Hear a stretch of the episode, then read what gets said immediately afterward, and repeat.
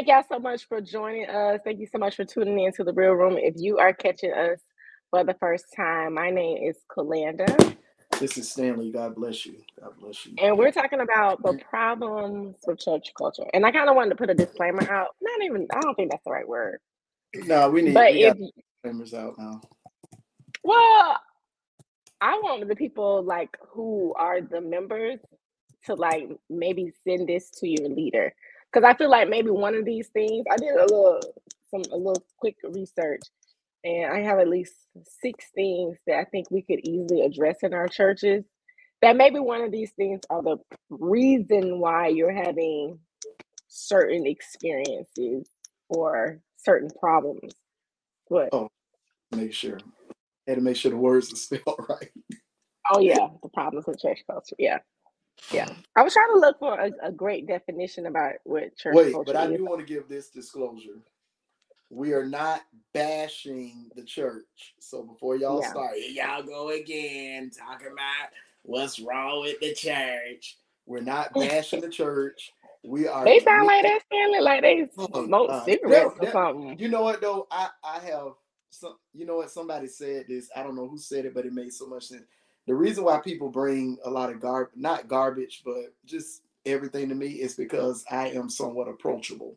So approachable does not just mean that, you know, people can come talk to you, but they also give people the idea that they can pretty much say whatever they want to say to you because you come off as approachable.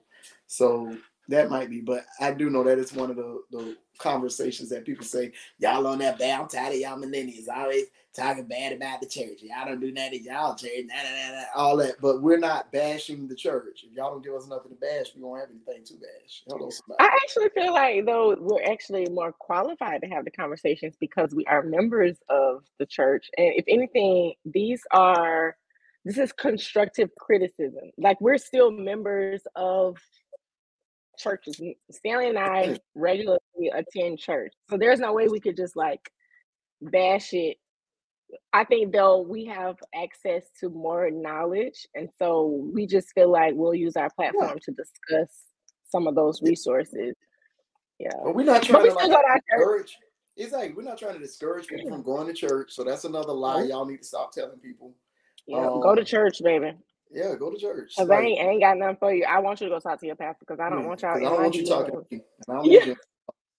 It's only so much I can help you with. If it's not like related to like being a mom to a 7- and 2-year-old and some things about marriage, exactly. Ain't got nothing for you. When you die, you're gonna need somebody to bury you. So yeah, go find your church home. Yeah. So I'm glad you said we're not bashing church at all. So don't come on here with that mess in these comments. Yeah, we're faithful members, faithful tithing members of our churches, and our leaders know about our ministries. So I don't know if you guys realize that, but yeah. Anyway, yeah. Okay. Go ahead. So, how would you define like what church culture is? I think culture is pretty much I don't think all churches have the same culture. I think the culture is based on the order of that house. You have some churches that are big on worship and praise. You have some churches that are big on teaching. You have some churches that are big on manifestations of the spirit.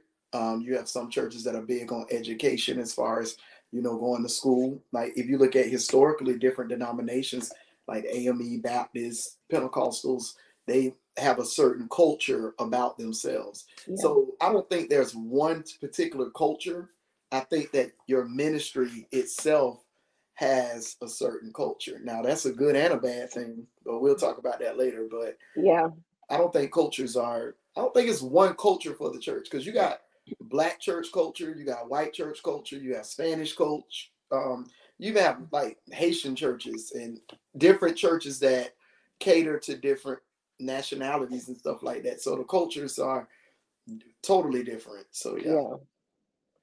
I don't think that's something I realized until I became a little bit more mature in my faith, is that each ministry has a specific ministry or specific purpose.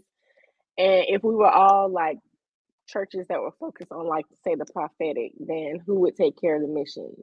who would be the churches that like they have they feed the community every Saturday, like who would take care of those gaps if everybody was focused on the same thing? So I think, to your point, it is important to realize that each church has a different culture. The other thing I think we don't realize is that I heard somebody say this. I think it's in like one of Lecrae's new songs. But he talks a lot about the westernized culture of church versus how it is in the East. And because of like geographical location, we can have the tendency to decide that our interpretation of church culture is correct. And then with that thinking, once we're hurt or offended by the church culture that we've adapted to, we offended with Jesus, instead of realizing that it could specifically just be the interpretation of church culture that you've been a member of. So yeah, and I think that's because I remember I put this question up, and maybe we can talk about it a little bit later.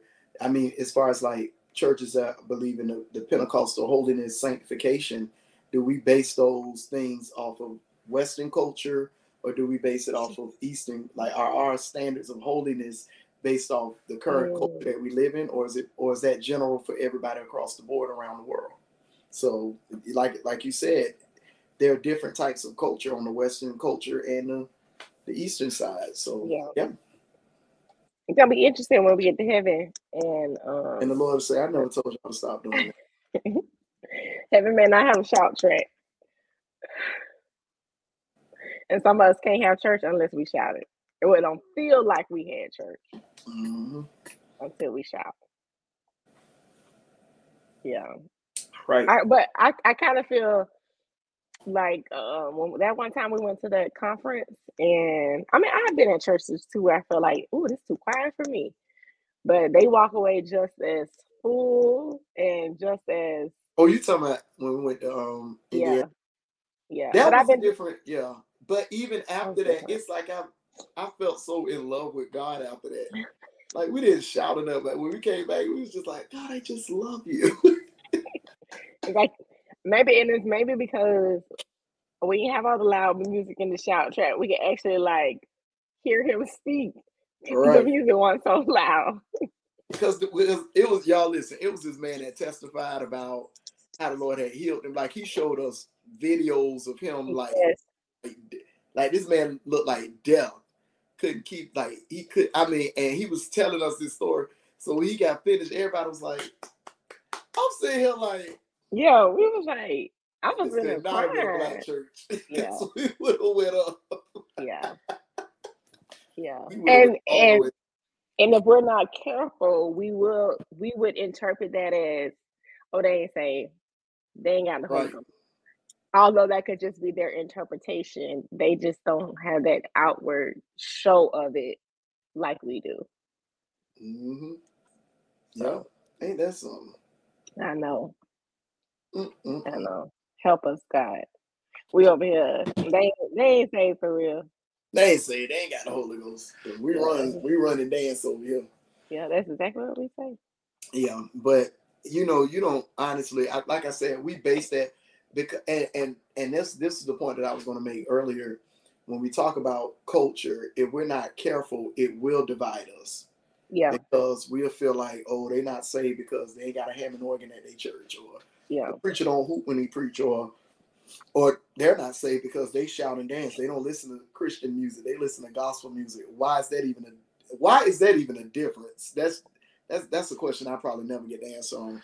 But stuff like that. And if we're not careful, our cultures will cause us to further divide instead of finding a way for us to work together and adapt to each other. So, and one thing I learned with Shakers, like if anybody go back and look at a lot of the pictures and stuff that we did with Shakers, we've always tried to open the door for other nationalities. Like, I want to say every year, except for the first year, but every year we've always had somebody that of a different nationality that preached.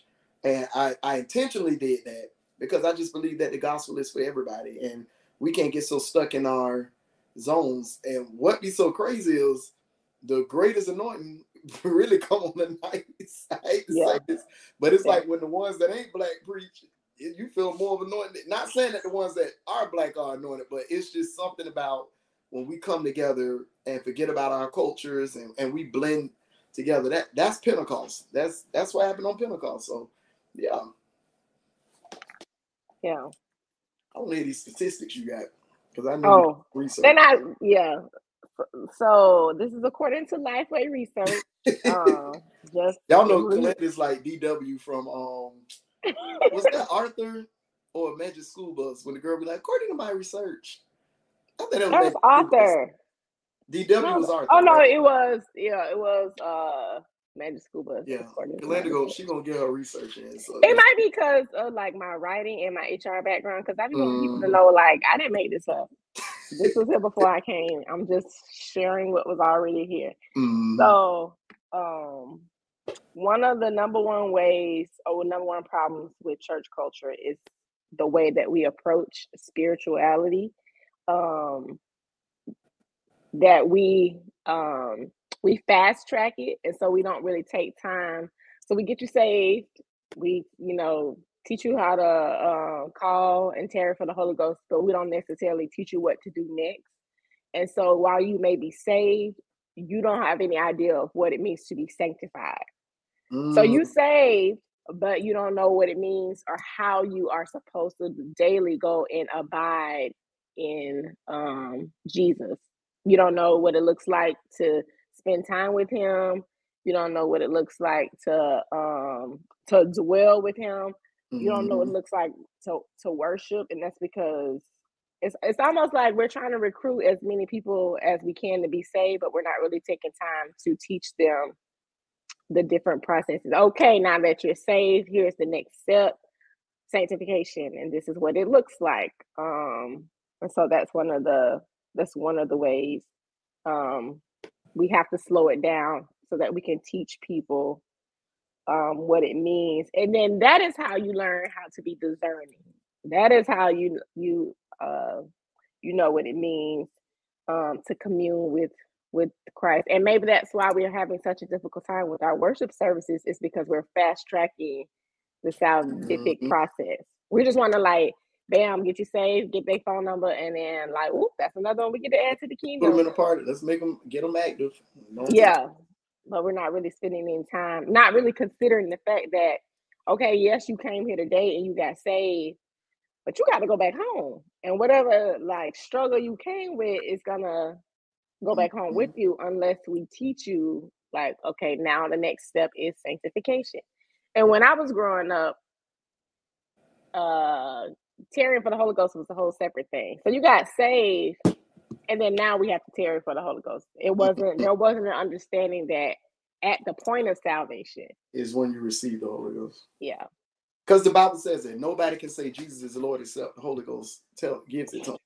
So when you get saved and you confess that Jesus is Lord, that's one of the works of the Holy Ghost. Yeah. So now I think what it was is they were waiting for you to speak in tongues and all of that. That came as you progress with your walk with the Lord. But some people that did happen initially, but to be honest, there's some people that it happened later, and there are some people that it never happened to, but that don't mean they don't have the Holy Ghost. Yeah. So yeah, I was talking to my daddy today, and he said that though. He was like, one of the things he said was, I give my dad a shout out to the real El Platz, as y'all call him, the real El Platz. No, that's not what they say, Stanley. Yes. They're like, how you doing, Elder Platz? I'm fine. Okay, now how the real Elder Platz doing? Like, really? So disrespectful. That's church culture. But anyway, I don't know why my eye feel like it's crying. But anyway, it must be allergies. But anyway, my dad was saying, he pretty much said the same thing. He said, nowadays, we become so focused on being the self-help, the motivational speaker, the therapist, which is none of that is bad until we forget the point that we're supposed to disciple these people. Yep. And like you said, we're so quick to, anybody want to be saved? Okay, nobody want to raise their hand. Anybody want to join the church? Okay, people join the church. All right, get the information and take them in the back, and we're going to get you active in the ministry. We don't know if this person is struggling with stuff. We don't know if they have, we don't even know if they actually saved. They probably just joining the church. Yeah. You know, stuff like that. So we do got to do a better job at making sure that we disciple people, because at the end of the day, it's great to have all of this materialistic stuff. However, if your soul is not prepared to see Jesus, yeah. Remember Jackie McCullough said that. She said the job, the responsibility of the preacher or the pastor is to prepare people for eternity. And if we're not preparing them for eternity, we're not doing our jobs. So. Is that because we're more interested in like basically trying to recruit volunteers for our mission versus trying to, as Pastor Scale says, populate heaven? To be honest, oh Lord. Oh Lord, you better get in trouble, I can tell already. I'm going to withhold my comments. Bridle my tongue, Lord. Let me this. To be honest, if we're not careful, evangelism will become a numbers game. Mm. To the point where you're trying to see how many people you got this Sunday, how many people you bringing in. And we equate church growth to how many people are filling seats. But just because a lot of people fill up your seats does not mean that you're gaining souls for the kingdom. You know, you can say spaghetti and fill up a church. You know, that's nothing. But at the end of the day, how many souls are you drawing to Christ? You know, there are times where, you know, and we all got to give an account to God, you know, at the end. So I think that's what it is. We equate success of a ministry to the actual physical growth of the ministry. And that's not 100% correct. And just because your ministry don't have 10,000 members doesn't mean that ministry is not successful. They may have 10,000. They may not have 10,000 people that are actually members of their church and coming every week, but they could have reached 10,000 souls within the lifetime of that ministry, though. Who knows? Right. So, yeah, we can't do that. We got to stop making people feel bad or making them feel like they're not a success because it doesn't look like how we want it to look. Because at the end of the day, people can walk. The pandemic should have showed us something. At the end of the day, people can get up and walk out of church and say, I don't want to come back at any moment. And there's nothing you can do about it. Everybody in the church could literally walk out one Sunday and say, we're not coming back no more. And some churches can't even afford that. So, so, you know, so I get it. It's a numbers game for some ministries. You have to have so many people there because that amount of people bring so much money, and you got to keep the lights on. You got to keep payroll. You got to, you know, this and that and the other. So I get it. But at the end of the day, your main objective should be winning souls for the kingdom. And those that the Lord has assigned to you, your objective should be feeding them with wisdom, knowledge, and understanding, like the word says. I think we have to go back to, and I get it, because I have a nonprofit organization, it's not a church, but I understand wanting the Lord to send help. I guess what I have appreciated is I don't want anybody in the way. So I feel like we should focus more on Lord, send the right help, and less about, okay, well, this means I got a huge following because I have all these people who showing up, but they're not returning time. They're not participating in offering. It's the same people doing all of the events or serving in ministry. And so you're right. We have to not get caught up in the numbers game. Yeah, disciple these people. You know, hey, I know you've been a member here, but, you know, have you received the Holy Ghost since you've been a member here? Do you think the Lord is going to hold leaders accountable? Like, is it enough to lead people to salvation and not disciple them? No, you should disciple them. That's why most ministries should have new members, you know, stuff like that, because you need to make sure that, and this is what people got to understand. When you get saved, a pastor friend of mine said this. I ain't gonna say his name, but a pastor friend of mine said this.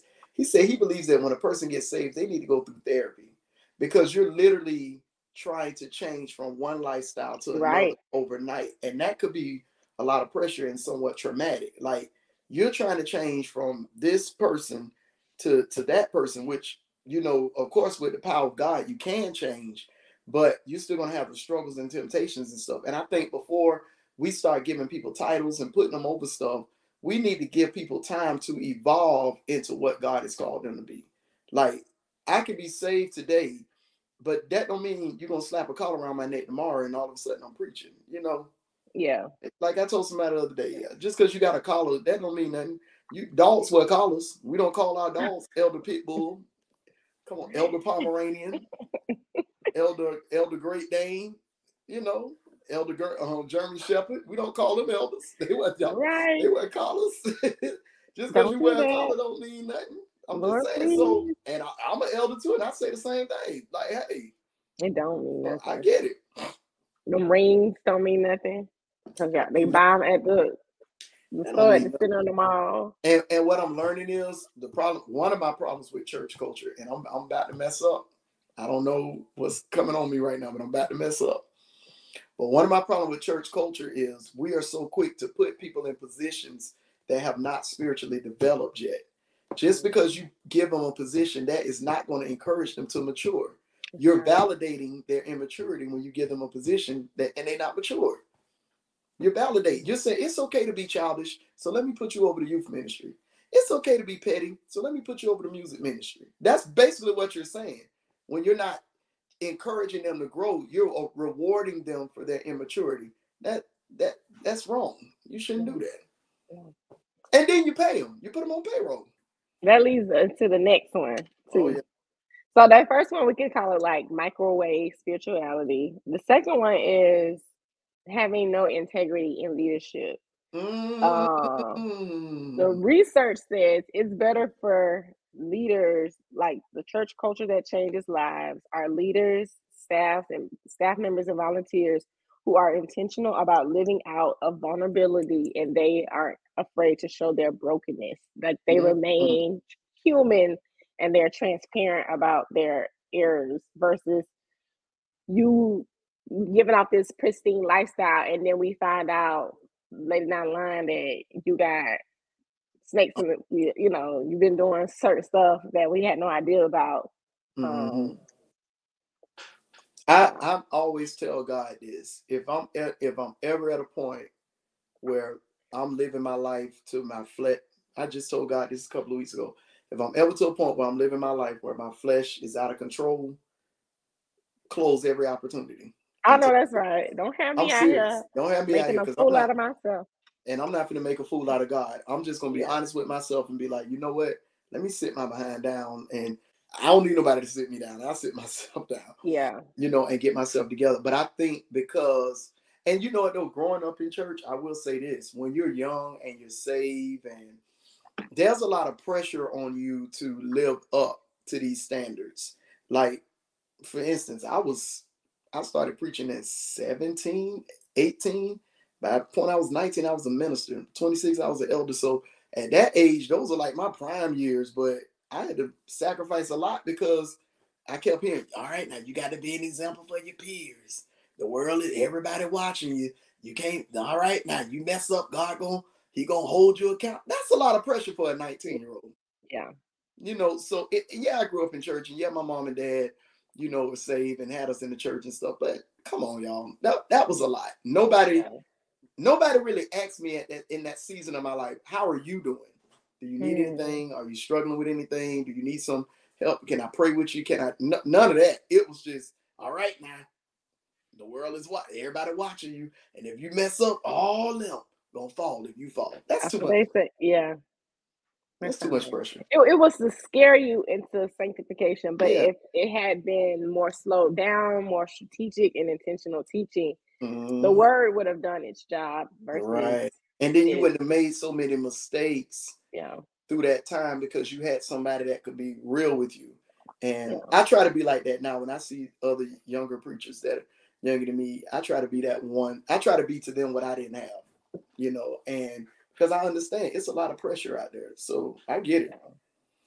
Yeah. It says, we're still on people who are not, integrity in leadership, but integrous leaders or leaders with integrity strive to be the same person on stage in public as they are off stage in private. They don't mind encouraging people to ask questions and to give feedback.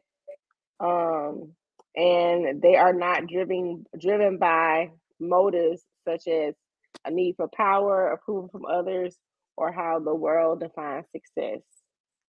And so that's the problem with church culture, when they pretend to be something on the outside that they're not in the inside. I don't think it's intentional, though. No, not all the time, no. Yeah, I don't think it's hypocrisy. I just think that it's just one of them things where people just say, you know, you don't show everything to everybody. You have one side of you that you show another side. I don't think it's hypocrisy. I just think that it's some level of trying to. Now, there are, I think hypocrisy is when you blatantly preach against something and you actually condemning other people for doing it, but then you're doing it. I think that's hypocrisy. But if you're, you know, because nobody's perfect. You know, we all have flaws. Come on, Beyonce, we have flaws and all. You know, so. But I think it happens when, if I'm not mature enough to take a position or to be in a position, but you put me in this position, then I do have to pretend to be something on the outside that I'm not on the inside. Right. That is absolutely. So, but that sets me up for failure. Yeah, it sets you up for failure because you wasn't you just wasn't ready for it. So now you got to live up to that. Yeah. So the number 3 way, it goes back to discipleship, but it's like on the surface discipleship, not really digging deep through small groups, working together on teams and stuff like that to really get to know people so that you can maybe identify some under the surface issues like certain tendencies, wounds, triggers, addictions. And so like we're really just dealing with the people who come to church and who we see, but we're not really getting to know them. And some of the stuff I feel like it's like blatant. You know, we got people who come to church. They married, we ain't never seen their husband, we ain't never seen their wife, don't have had their kids with them. We have been in meetings with people who we know got a whole family. We ain't never heard them mention their family before. And we're not really like digging deeper to disciple these people. It's just like really on the surface. Instead of us getting to a point where we can hold each other accountable, we just want to laugh, shout over it, and then like go home. And people are suffering because of our failure to like dig deep to discern that there's more. Yeah, we got to do a better job. I believe we definitely got to do a better job at becoming more of a concern and a care for each other, you know? Yeah. And, well, you don't see that. You got members in our church that'll be sick and dead, and we were like, oh. And when they die, you be like, oh, I didn't even know they were sick. And then. And I think it's a problem when members don't feel comfortable telling the church that they have an illness, that's a problem. Yeah. Because you should be able to disclose to the saints, hey, I have cancer, I have, you know, heart problems, I'm dying of AIDS, or, you know, this and that. And the church should be able to pray, but it's a problem when members of the church don't feel comfortable enough to disclose.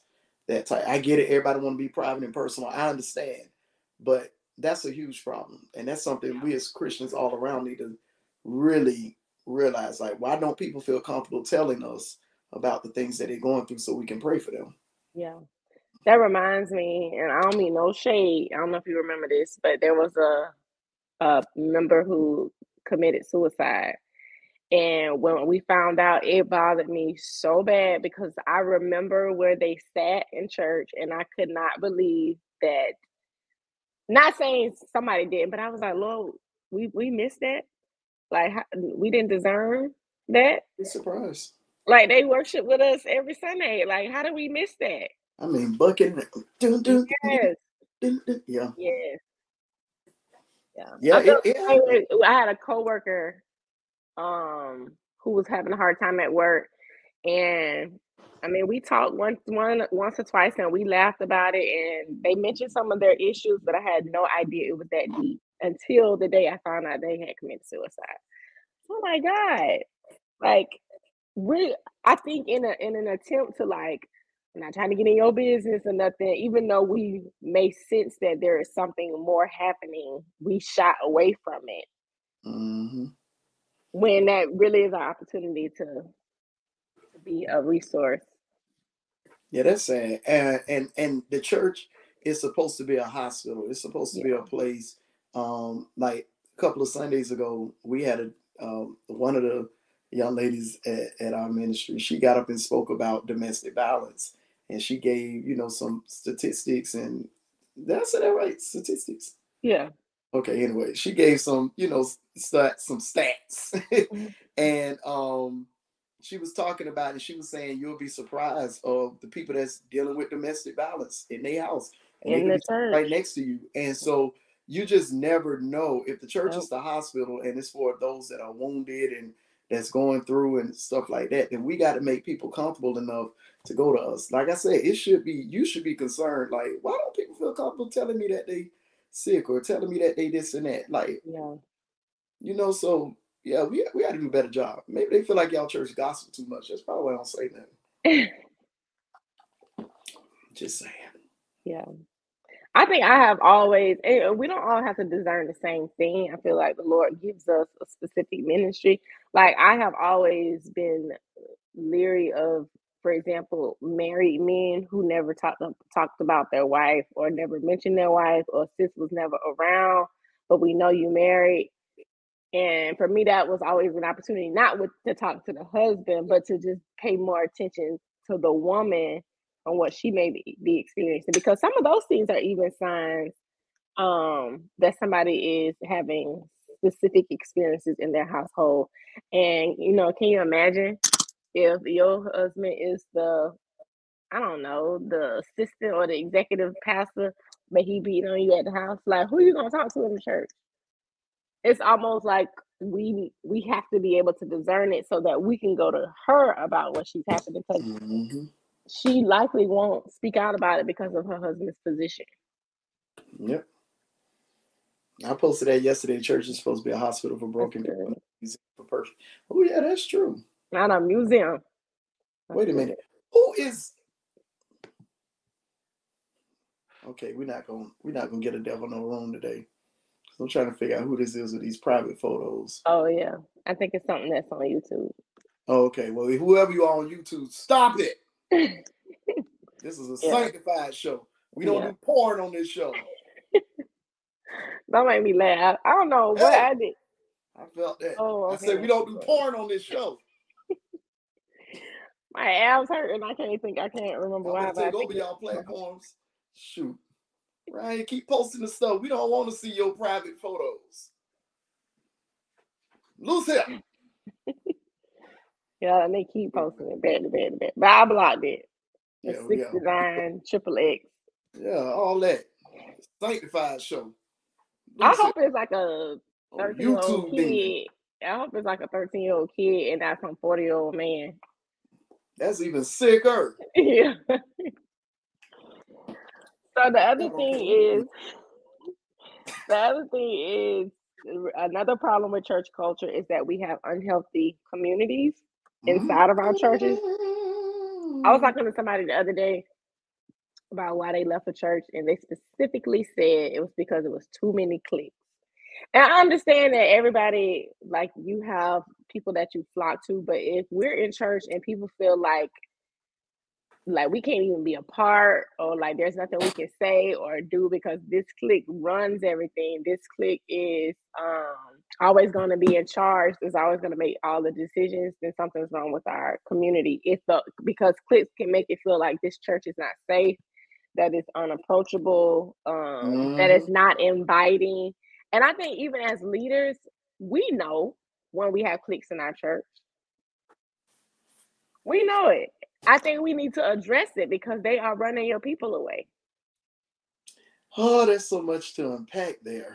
Well, I'm gonna give Bishop a shout out, because he has said before, when people join the church, he said he has told them to avoid, stay away. Yeah, to stay away, because I guess you can't necessarily tell people don't come to our church no more, but you can tell the new people, like, you know, we're so glad to have you. I want you to watch out for. Yeah, but that's biblical though. The Bible says, "Mark them that cause division and avoid them." So we have that right to avoid those. Now, however, I think I'm not a fan of cliques. Now, have I been a part of cliques?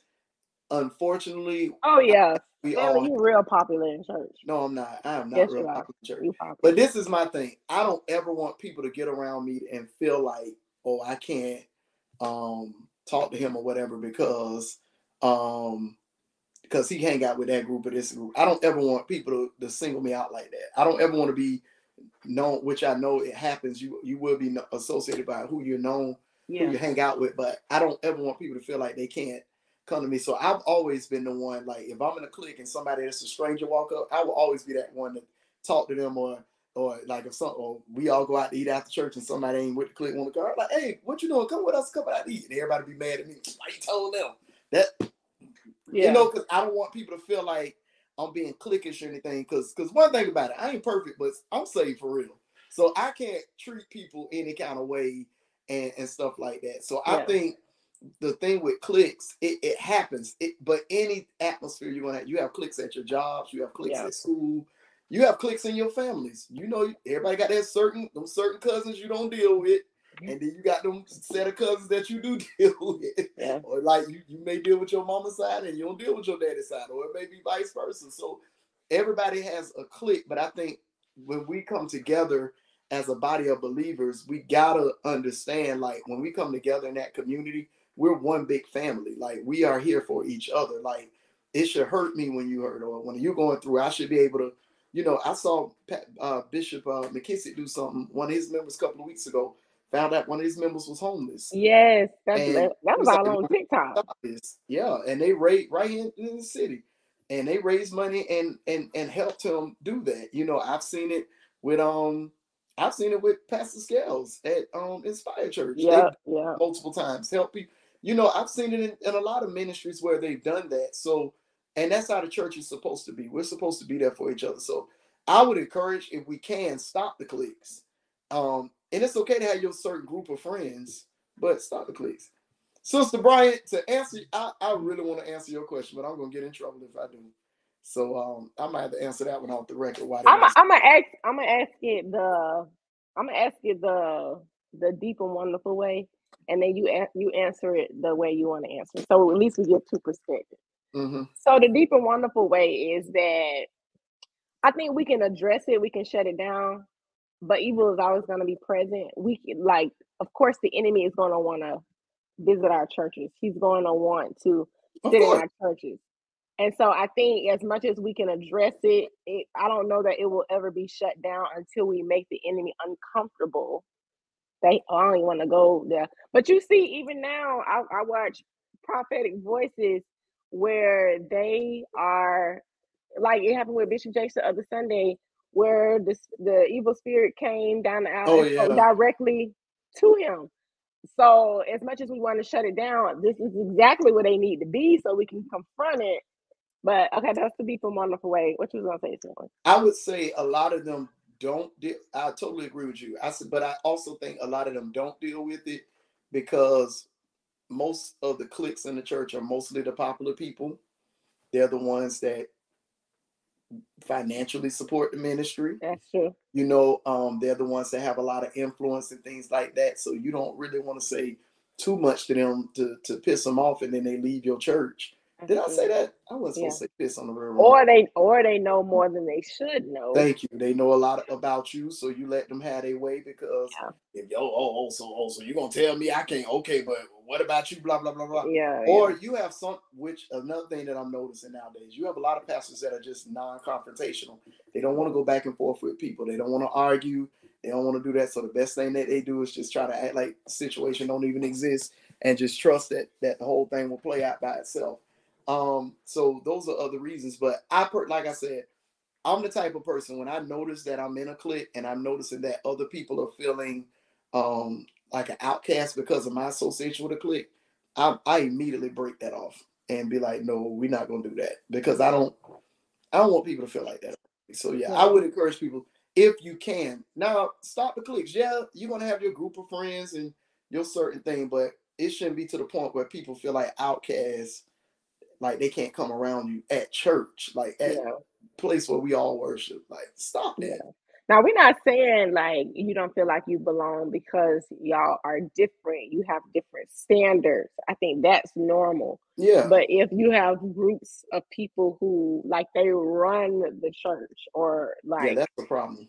Yeah. That's a huge problem. That's really witchcraft, if to be honest. Yeah, it is. But we'll let the Lord reveal those to you that are secretly. Oh, you're gonna like this one, Stanley. Okay, number 5. The number 5 problem with church culture is that we lack passionate marriages and people who are actually enjoying singleness. Wait a minute. So, repeat that again. We lack like members who are passionately married, and then people who are actually enjoying singleness. So what happens is you have people who are married, they don't like each other, and then you have the singles who all they want to do is be married. So they're not enjoying, like, singleness is a ministry. Everybody's not going to be married. Well, that's true. So you have people who are not enjoying their season of singlehood because they are so obsessed with marriage. But then you have the married couples who don't like each other, and there's no passion. And then you also, if I could just add one to this, I don't know, but I'm feeling coming over me right now. Not enjoying singleness, Teresa, but like whatever this season has for you. But you also have singles that feel like they can't enjoy their singleness because all the married people are entertaining the single people. Right. Those are problems.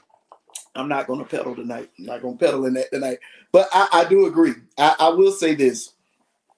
By me being single, but see, I'm still in the prime of my life. I'm still young. Don't let these grades fool you. But, so I still can, But by me being single and observing some couples that have been around, it does look like it can come off as, well, what's the point? Because, we never see you and your spouse together.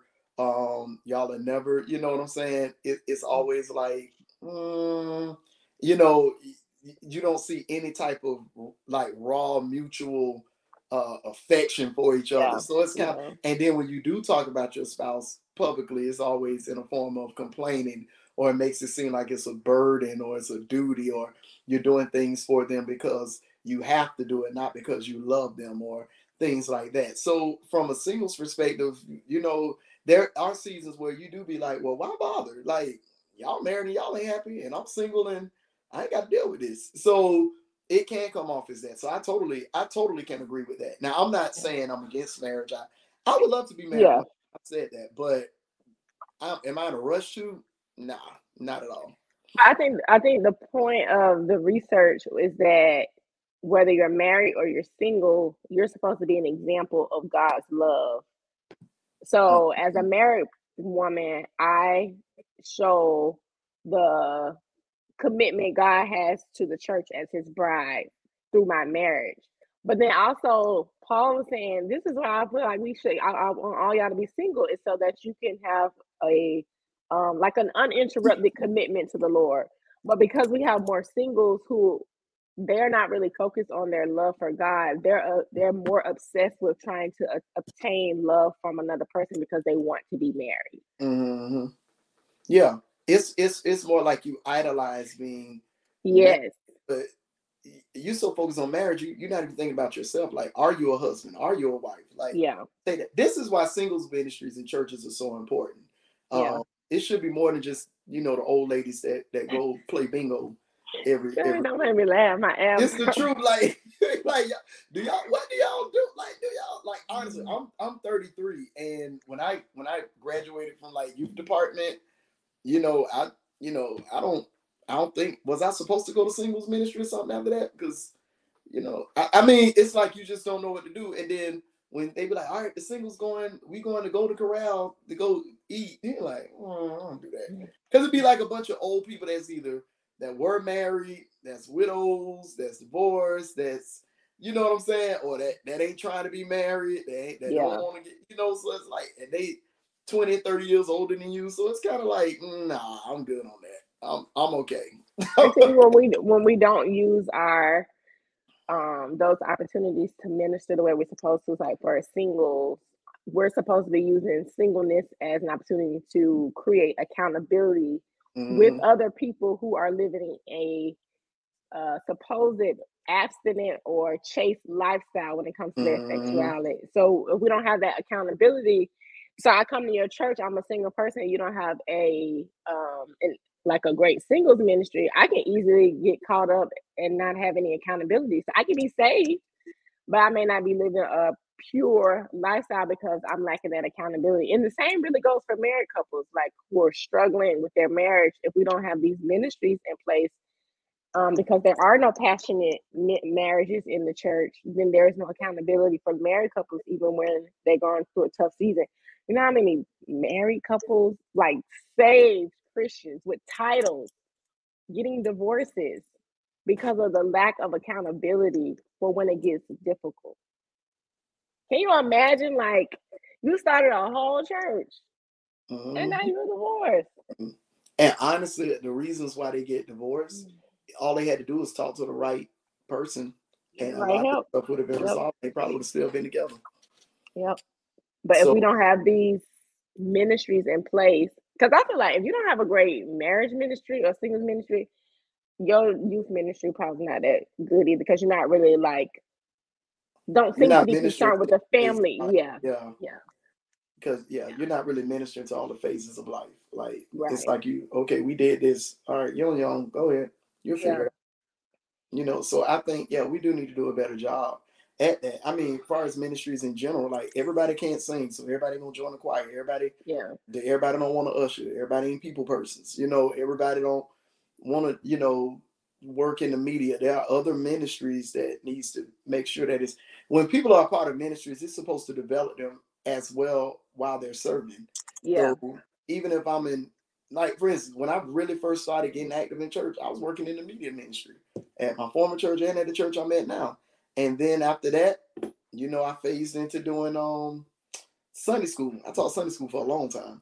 And then after that, you know, while I was working Sunday school, I was working with the youth ministry at our church. And then, you know, doing other things. So, but every stage is supposed to help develop you and mature you while you're going through. So if you don't have a singles ministry or a marriage ministry, it's kind of like saying, well, we don't care about y'all.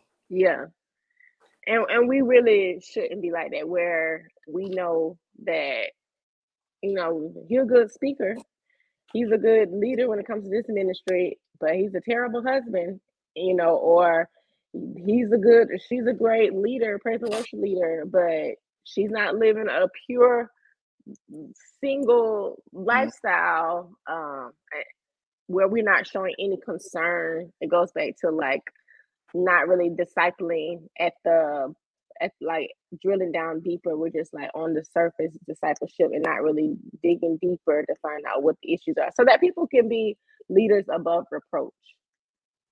And I don't know if we're as concerned about that these days, because it goes back to, we really just need bodies to help us to get this work done. And you know what else I want to say, because I want to rebuke the devil on this too. I wish a lot of pastors quit saying, I ain't got no help, and don't nobody want to work, don't nobody want to do nothing. Well, have you asked? Have you reached out? If you stop soliciting help from the outside, you might realize the type of help you have on the inside to help you with these ministries to keep things going. You know, it's there are some like the greatest prayer warriors in your churches. Yeah. Evangelists, people that the choir ones that's got them all the power.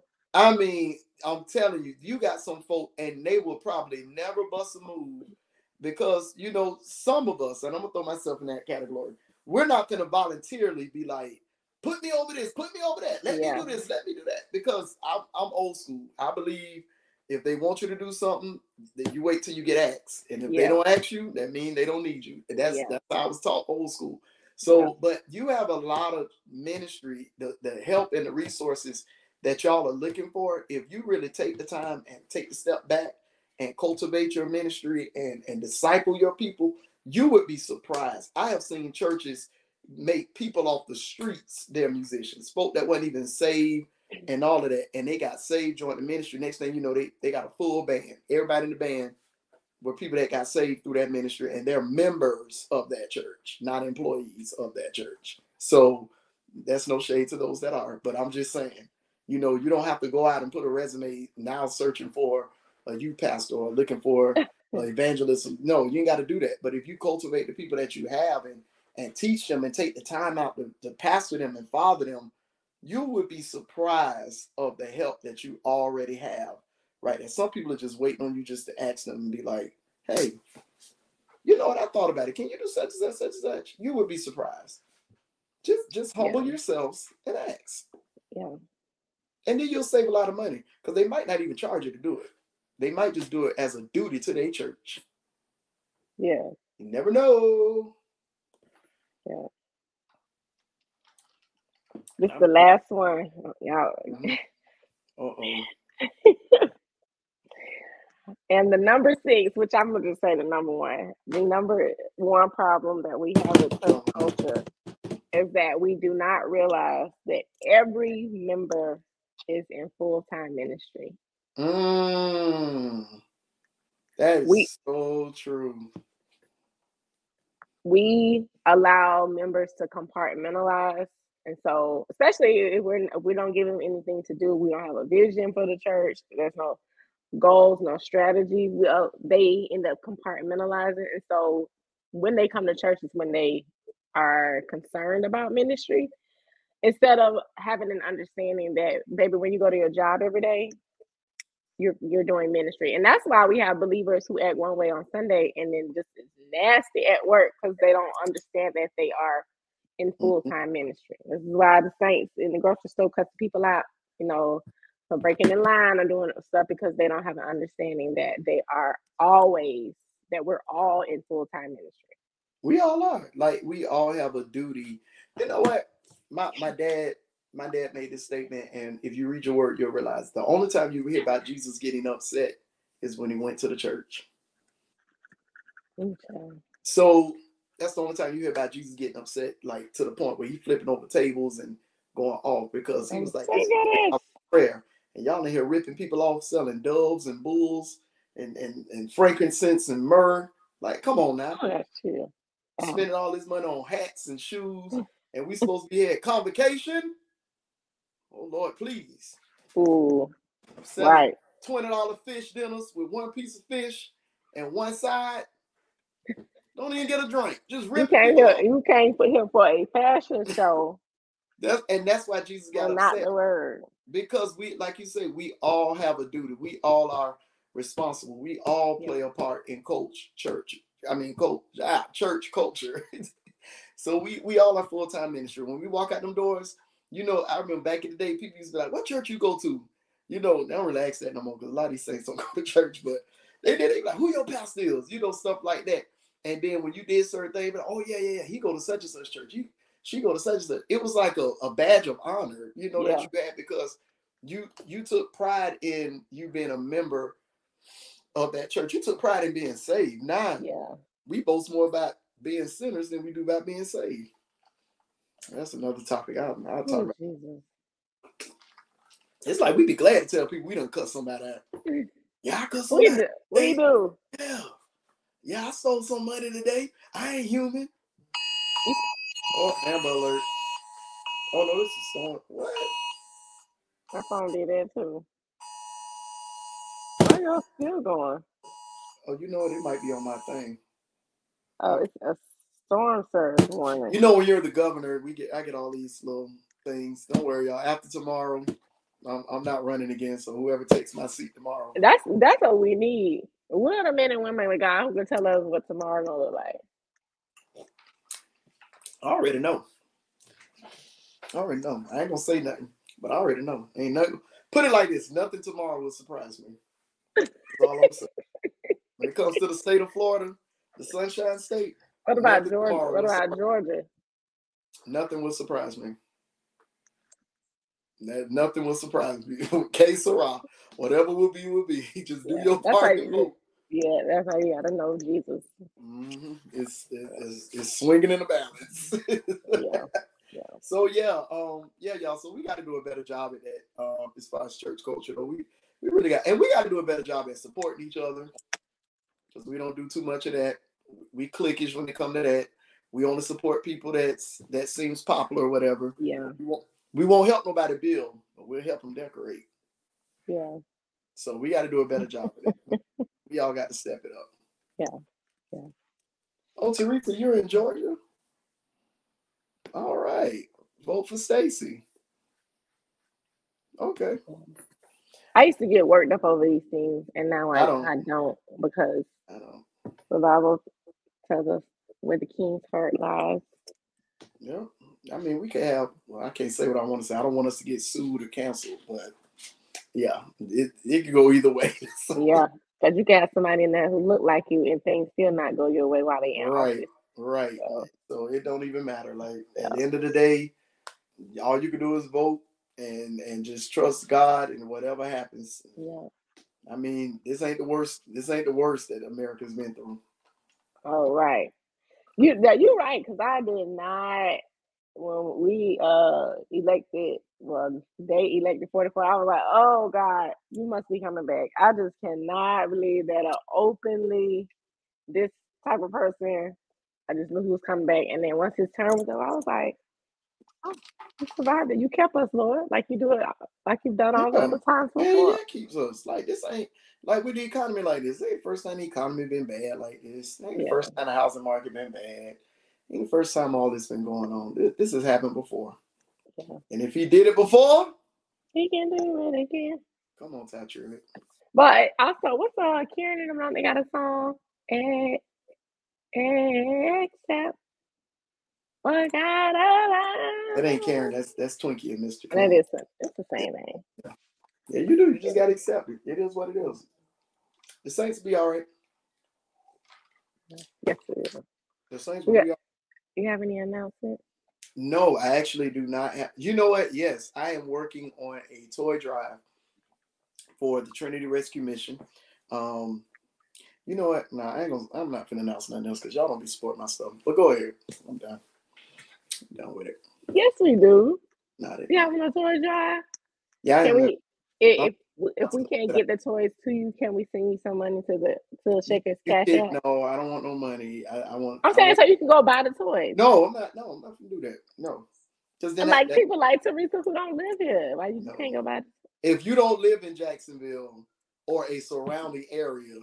Yes, but if you currently live in Jacksonville, I would prefer if you would buy a nice toy for a child, wrap the gift, let us know if it's, for a girl. Mm-hmm. And we're going to take it to the Trinity Rescue Mission.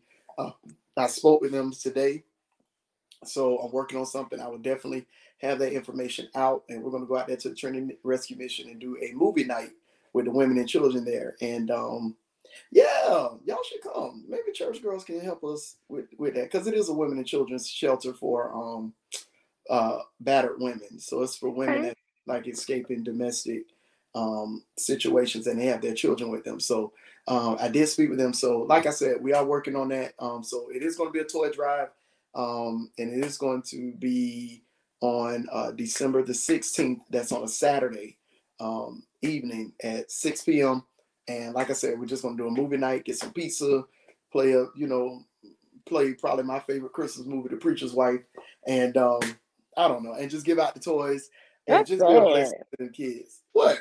That's why I like that Christmas movie. I watch it I ain't no Christmas movie person, but I got to watch The Preacher's Wife. I don't know. It's not biblically sound. It ain't got to be. It's Whitney Houston. The angels falling in love with the humans. None of them Christmas movies are biblically sound. It's just, but that one that was based on the church. The only reason, for obvious reasons, y'all know why I like the movie. It's because of Whitney. That's my favorite singer. But I mean, everybody say John. I love it. I mean, you like that? You like that? Yeah, you like that lip switch. I love it. So yeah, so we'll probably do that, and like I said, do some games and stuff with the kids there. But the date is December the 16th. It will be at the Trinity Rescue Mission. And because it is that type of mission and we're in the middle of a pandemic, it is going to be a limit on if you would like to physically come and be a part of it. We have to limit the amount of people that's coming with us, stuff like that. But we'll plan it all out. But we'll have that information out to y'all soon. So, but that will be on December the 16th at 6 p.m. at Trinity Rescue Mission. So I would need your toys at least a week before that. So whatever the week before the 16th is. And again, if you're purchasing toys, please wrap the gifts. Please wrap the gifts. I'm not doing that no more. It's too much work. All right. Thank y'all so much. Thank you so much, Pastor. Oh my God. All right. I see somebody asked, are we on next week? No, we're on next week. But we have new episodes every other Thursday. So you can always find us on iTunes, Spotify, or Google or YouTube. We're on YouTube now, so you can subscribe, and then every time we do a video, you'll get a notification. But thank y'all so much for tuning in. Share this with your leader if you're having issues in your church and one of those problems resonated with you. Make sure you share it with your leader. Because please make sure y'all subscribe to the YouTube channel.